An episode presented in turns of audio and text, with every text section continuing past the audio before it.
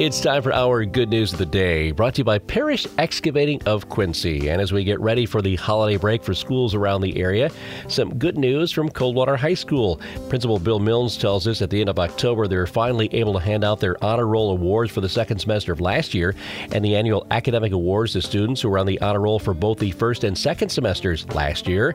They had 321 current 10th through 12th grade students who earned a position on the honor roll for their academic performance during the second semester of last year. That's approximately 45% of the students. Students earn the semester honor roll award by earning at least a 3.0 GPA for the semester. If a student earns the honor roll award for both semesters in a year, they also receive an additional academic award.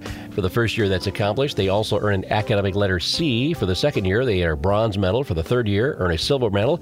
And a student's on the honor roll all four years, They earn a gold medal as part of their graduation award. So congratulations to those Coldwater Cardinals at Coldwater High School. And that's our good news of the day, brought to you by the guys and gals at Parish Excavating of Quincy.